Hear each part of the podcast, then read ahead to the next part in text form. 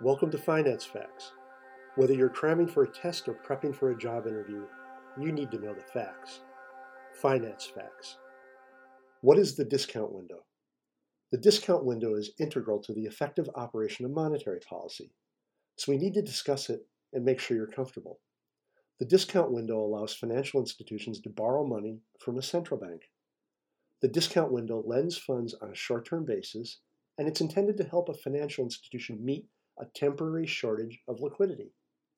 These shortages of liquidity may be caused by either internal or external disruptions to a lending institution's business. The interest rate charged on these loans is called the discount rate, although sometimes you'll hear it called the base rate or repo rate. Note the discount rates is not the prime rate, nor is it the Fed funds rate.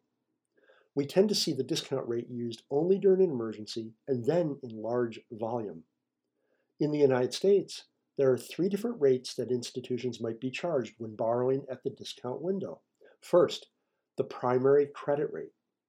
Second, the secondary credit rate.